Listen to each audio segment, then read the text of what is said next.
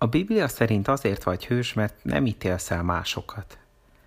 Elég nehéz témához érkeztünk. Megnyugtatásul annyit, bármi rosszat is kívántál már a másik emberre, János apostol, későbbi megnevezése, a szeretet apostola hasonlóan durvát kívánt. Jézus Jánosnak és testvérének Jakabnak a mennydörgés fiai becenevet adta. Te beszólnál a mennydörgés fiainak? Te nemet mondanál a mennydörgés fiainak, amikor kérnek tőled valamit? Tehát ezek a nevek elég jól jöhetnek bizonyos helyzetekben.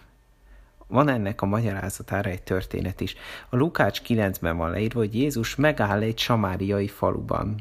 A samáriaiak egy félig zsidó származású etnikai csoport volt Izrael területén, akit gondolom tudod már, hogy működnek ezek a dolgok, az őt körülvevők kirekesztettek. Jézus épp Jeruzsálembe arra a helyre tartott, ahova a samáriaiak nem mehettek be. Ezért a samáriaiak mérgesek lettek Jézusra, és elüldözték őt. Ez nem annyira jött be a mennydörgés fiainak.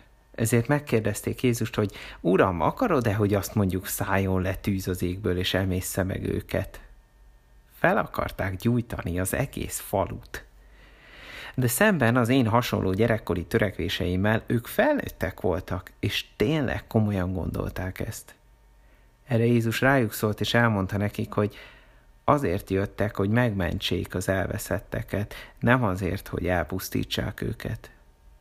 A mennydörgés fiai megtanultak valami nagyon fontosat aznap. János és Jakab elítélte a Samáriában élőket. Elfelejtették, hogy Jézus korábban azt mondta, hogy ugyanúgy fognak velük bánni, ahogy ők bánnak másokkal. Mit jelent valakit elítélni? Azt, hogy kijelentjük, a másik bűnös.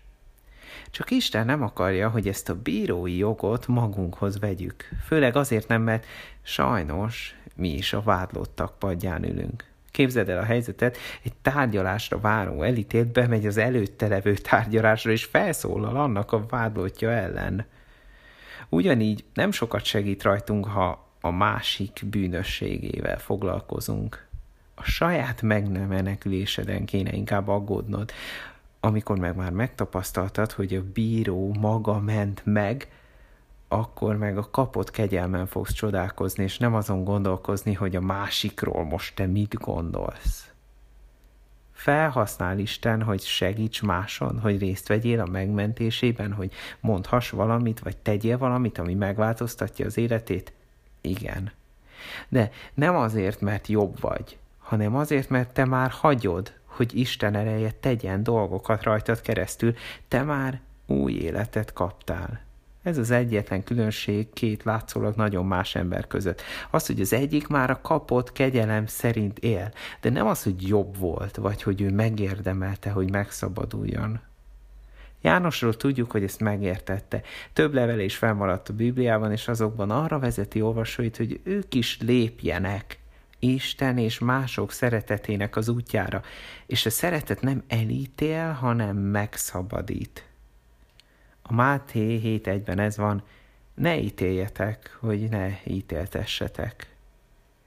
Egy kis feladat a végére, gyakorold ezt az újfajta látásmódot.